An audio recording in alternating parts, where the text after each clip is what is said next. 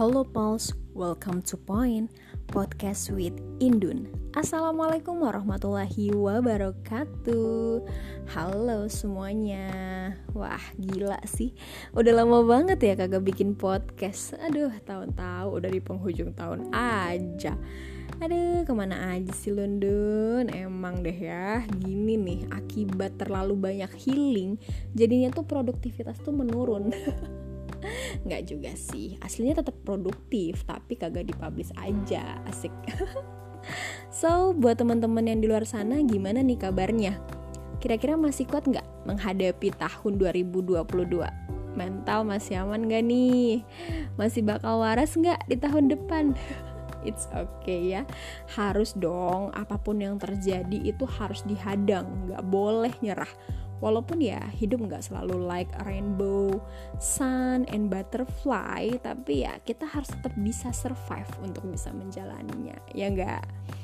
Dan ya gue pribadi sih berterima kasih banget nih untuk tahun 2021 Karena emang banyak banget pengalaman, pembelajaran, hikmah yang luar biasa yang gue dapetin selama satu tahun ini Dan kenapa gue kasih label tahun ini ibaratkan roller coaster. Ya karena semuanya itu berjalan begitu cepat gitu loh. Sedihnya kecewanya galaunya happynya wah itu semuanya tuh kayak sepersekian detik itu gampang banget berubah. Ya jadinya makanya gue kasih label ya seperti itu. Ibaratkan naik roller coaster yang emang itu semuanya campur aduk rasanya Contohnya aja nih di awal tahun ya, di bulan Januari. Di bulan Januari 2021 itu gue masih menikmati yang namanya masa-masa pengangguran berstatus.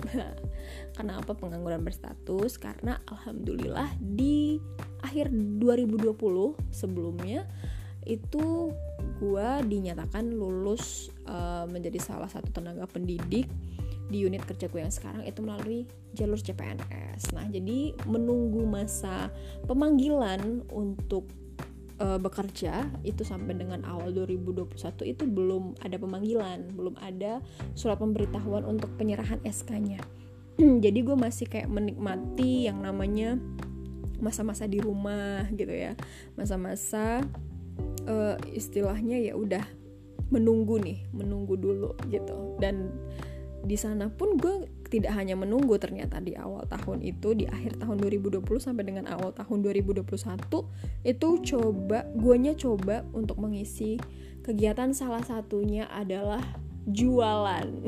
Jualan ya teman-teman. Jadi gue coba untuk buka usaha kecil-kecilan aja sih. Karena memang dari dulu gue itu emang seneng jualan khususnya di bidang makanan. Nah jadi gue waktu itu e, menyibukkan diri dengan menjual makanan ya bisa dibilang yang istilahnya yang ini ya yang tentunya yang ya menurut gue itu punya peluang yang cukup baik gitu akhirnya lumayan waktu itu uh, banyak peminatnya juga ya karena memang gue waktu itu nge-backupnya sendiri bener-bener sendiri. Gue yang masak sendiri gue yang distribusi sendiri gue yang marketingnya sendiri juga ya. Dan gue yang mengelola sendiri artinya ya cukup kewalahan sih. Tapi ya namanya waktu itu belum terlalu padat kegiatannya tapi ya gue enjoy aja gitu sebenarnya ngejalaninnya. Nah tahu-tahu di bulan Februari itu akhirnya ada surat pemberitahuan untuk penyerahan SK dan juga pemanggilan ke unit kerja. Terpaksa hal-hal yang tadi gue lakukan itu harus gue stop terlebih dahulu gitu. Ya tapi setidaknya gue sudah cukup puas dengan masa-masa gue di rumah karena di awal tahun pun itu sebelumnya gue juga udah full family time ya karena di awal tahun gue juga menghabiskan waktu banyak dengan keluarga gue karena waktu di awal tahun itu gue inget banget gue sempat mudik bersama ya bareng keluarga gue semua itu ke kampung halaman dan ya di kampung halaman kita sempat juga ngadain syukuran kecil-kecilan ya di sana banyak banget keluarga ngumpul jadi gue kayak ngerasa bener-bener dapet momen family time-nya banget di awal tahun Nah, setelah ada surat pemberitahuan untuk penyerahan SK ya akhirnya gue ini ya harus siap mental untuk bisa langsung berkontribusi nih di unit kerja. Dan alhamdulillahnya waktu itu kita dikasih kesempatan untuk tiga bulan orientasi di unit kerja. Dan selama orientasi itu memang gue bener-bener banyak banget dapetin pengalaman. Mulai dari relasi baru teman-teman yang baru sistem yang baru. Terus ya mulai ya yang namanya adaptasi observasi ya itu adalah maksudnya ya fase-fase yang memang harus dilalui. Tapi gue enjoy banget ngelewatinnya karena dengan lingkungan gue yang baru itu gue ngerasa tertantang ya. Maksud tertantang um, ibaratnya ya gue harus bisa nih menilai dan juga mengenal lingkungan-lingkungan gue yang baru. Dan gue tentunya harus bisa beradaptasi dengan cepat gitu loh. Jadi selama orientasi banyak juga pengalaman yang gue dapetin banyak banget pelajaran yang gue bisa dapetin juga. Dan alhamdulillahnya walaupun masih masa orientasi gue masih tetap bisa yang namanya mengembangkan uh, pengembangan diri. Gue masih bisa improve passion gue karena di masa-masa itu gue dapat kesempatan juga nih untuk jadi salah satu pembawa acara awalnya untuk acara di kantor tapi setelah itu ternyata uh, keterusan nih alhamdulillah dapat kesempatan dapat amanah untuk banyak banget nge-MC ataupun ngebawain acara di kantor. Artinya gue di sana bersyukur banget banget ternyata orang-orang di kantor ataupun di unit kerja gue itu mengapresiasi bagaimana uh, gue istilahnya bisa uh, mengembangkan diri gue terutama di bidang public speaking. Seperti itu karena memang gue suka banget nih yang namanya ilmu ilmu public speaking. Jadi gue ngerasa ya tetap tersalurkan walaupun um, apa namanya pekerjaan utama gue bukan itu gitu loh. Jadi gue seneng banget ngejalaninnya dan gue seneng banget orang-orang di kantor itu mengapresiasi terhadap apa yang gue lakukan. Dan uh, gue ngerasa juga sih di akhir oh sorry di selama tahun 2021 ini gue ngerasa bahwa banyak banget juga tawaran-tawaran yang datang. Tawaran jadi pembawa acara narasumber moderator trainer MC dan segala macamnya itu banyak banget di tahun 2021 ini. Bisa dikatakan itu setiap bulannya insya Allah itu pasti ada. Dan memang di setiap bulan itu pun gue selalu kayak merasa wah uh, amanah-amanah yang diberikan ini itu bener-bener kayak bener yang istilahnya adalah amanah yang harus gue jaga banget gitu karena salah satunya di sana adalah gunanya untuk sharing ilmu, gunanya untuk memberikan edukasi kepada orang lain, memberikan manfaat untuk orang banyak. Jadi gue ngerasa kayak benar-benar dikasih kesempatan itu dan itu adalah hal yang paling gue syukuri banget gitu. Jadi memang 2021 rezeki itu terhadap jalur public speaking ya bisa dikatakan itu ngalir banget di tahun 2021 ini. Dan gue sangat-sangat bersyukur akan hal itu. Dan mungkin dari sekian banyak yang bikin tadi gue happy ya bikin gue seneng tentunya pasti ada yang bikin juga uh, gue down ataupun bikin gue sedih dan galau. Ya salah satunya itu di pertengahan tahun tepatnya di bulan Mei ya. Tepatnya di bulan Mei setelah Lebaran Idul Fitri itu keluarga gue terkonfirmasi positif COVID. Itu dimulai dari bokap gue sih awalnya. Jadi bokap gue uh, setelah Lebaran itu dinyatakan positif COVID dan harus dirawat di rumah sakit.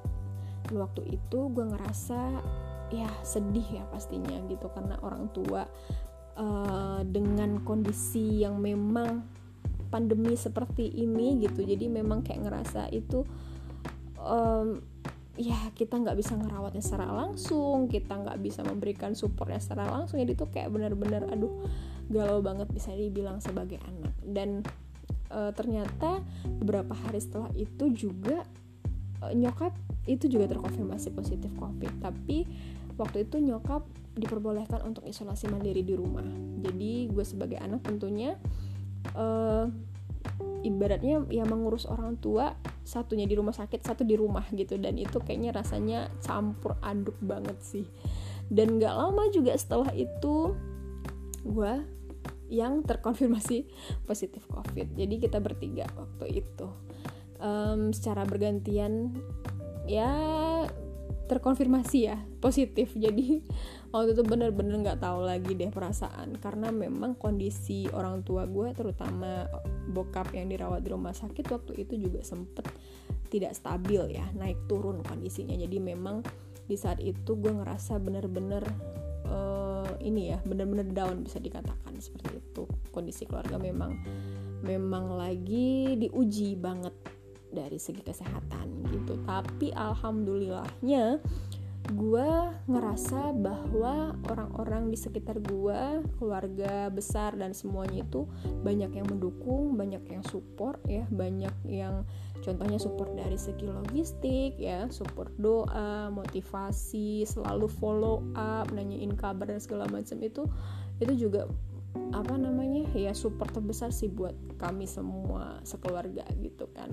Dan gue ngerasa satu hikmah besar yang gue dapetin di kejadian itu adalah um, gue bisa melihat ternyata mana yang benar-benar tulus mana yang modus asik.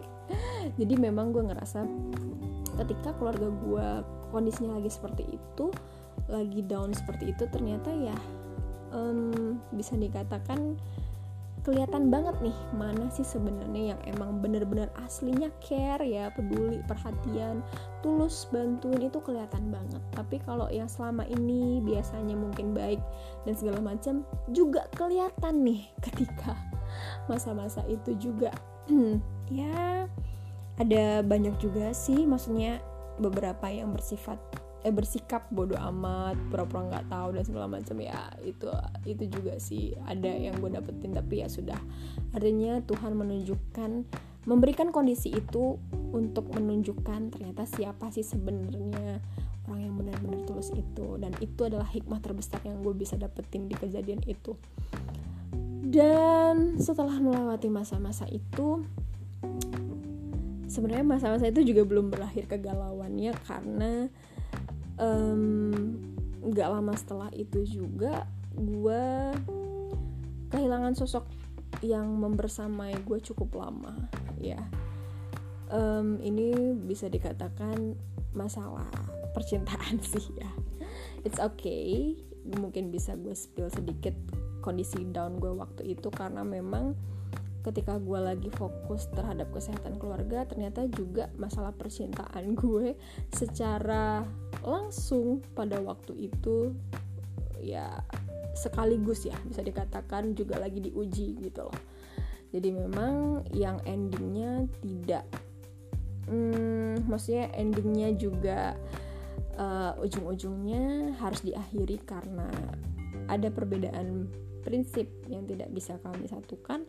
Akhirnya di saat itu juga gue harus kehilangan sosok yang selama ini bertahun-tahun um, ya selalu ada gitu. Tapi ya sudah gue ketika maksudnya ketika masa-masa itu masa masa-masa sakit itu ya maksudnya gue ngerasa memang itu cukup masa-masa yang berat sih buat gue ya gue harus bisa menetralisir emosi gue setiap malam gue harus bisa menetralisir bagaimana mm, mood gue di depan keluarga gue harus bisa menutupi kegalauan gue di depan orang banyak dan ketika itu juga adalah masa gue harus menjalani masa prajabatan ataupun juga latsar CPNS yang bertepatan juga waktu itu yang harus gue jalani tapi gue berusaha sekuat tenaga untuk bisa menjalani itu semua walaupun kondisi hati dan pikiran gue sedang tidak stabil gitu. Jadi um, gue berterima kasih pada diri gue sendiri jujur aja karena bisa melewati masa-masa paling berat itu di pertengahan tahun. Um, alhamdulillahnya gue bisa melewati itu semua dengan ya pelan-pelan mengikhlaskan pelan-pelan menyadari bahwa ya manusia hanya bisa berencana memang Tuhanlah yang menentukan. Dan gue juga um, berusaha untuk memotivasi diri gue untuk bisa bangkit. Ya udah life must go on. Ya apa yang yang hilang ya mau diapain lagi gitu. Setidaknya gue sudah banyak juga mendapatkan hikmah terhadap kejadian itu dan gue berusaha untuk menetralisir bagaimana kondisi hati dan pikiran gue alhamdulillahnya bisa terlewati gue bisa melewati latsar dengan baik. Dan waktu itu juga alhamdulillah walaupun kondisinya lagi seperti itu kondisi emosi dan pikiran sedang tidak stabil tapi alhamdulillah Allah kasih uh, kesempatan untuk tetap mendapatkan nilai yang baik lulus yang lulus dengan nilai yang baik. Waktu itu gue masih masuk peringkat enam besar nilai yang baik uh, ketika gue masa prajabatan ataupun latsar CPNS itu. Jadi gue ngerasa ya alhamdulillah gue dikasih kekuatan yang luar biasa sih menghadapi itu semua di pertengahan tahun. Dan ya di pertengahan tahun juga ketika semuanya harus gue lewati seperti itu Allah juga langsung menjawab doa ataupun mungkin juga menjawab dari bentuk keikhlasan gue yang sebelumnya. Dan Allah mendatangkan juga um, sosok yang uh, bisa dikatakan sosok yang baru yang bisa mengobati kondisi dan situasi hati gue di saat itu. Yang memang itu cukup dilema sih. Di tahun ini memang mengapa gue bilang tadi seperti roller coaster karena memang itu tadi semuanya terjadi begitu cepat. Yang namanya nangisnya sedihnya bahkan gue bertemu dengan orang-orang baru itu semuanya pertukarannya begitu cepat. Dan ya salah satunya sosok yang baru ini pun juga um, bisa dikatakan mewarnai perjalanan gue dari pertengahan tahun sampai dengan saat ini. Dan gue juga merasakan yang namanya dilema antara batin dan pikiran ya. Bagaimana juga gue menghadapi um, yang namanya pemantapan hati untuk memilih pasangan hidup. Nah itu juga gue rasakan di tahun ini itu dilema sangat-sangat dilema. Tapi mungkin kalau gue ceritakan di sini secara detailnya seperti apa kayaknya podcast gue nggak bakalan selesai sampai um, berjam-jam. Tapi setidaknya gue bener-bener bersyukur Allah kasih hikmah yang luar biasa. Allah mendatangkan orang yang baik, orang yang hmm, bisa dikatakan jawaban juga dari doa-doa gue. Mudah-mudahan um, sosok ini juga bisa nantinya benar-benar sosok terbaik yang didatangkan oleh Allah untuk gue seperti itu. Oke, okay, mungkin yang masalah percintaan sampai situ dulu sih ya.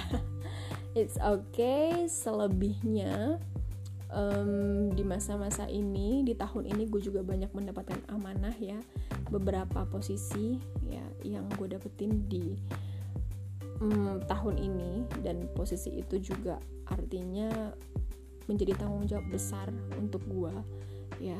Posisi yang istilahnya menanggung jawabi orang banyak bisa dikatakan.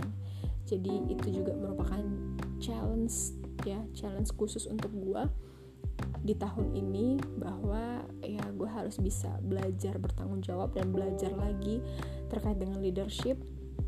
Bagaimana gue harus bisa uh, ini ya menjadi uh, penanggung jawab yang baik lah untuk orang banyak bisa dikatakan seperti itu.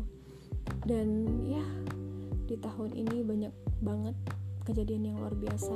Tapi harapan gue tentunya untuk di tahun depan semoga gue bisa menjadi pribadi dan sosok yang lebih baik lagi bisa menjadi orang yang lebih bermanfaat lagi untuk orang banyak bisa hmm, ibaratnya memperbaiki kepribadian gue dan juga memperbaiki semua hal yang berhubungan dengan diri gue tentunya dan juga orang-orang sekitar gue dan semoga juga gue berharap bisa mencapai satu persatu keinginan ataupun goals goals yang sudah gue susun. Mudah-mudahan bisa terkabul satu persatu di tahun 2022 dan gue doain juga untuk teman-teman semuanya yang ada di luar sana.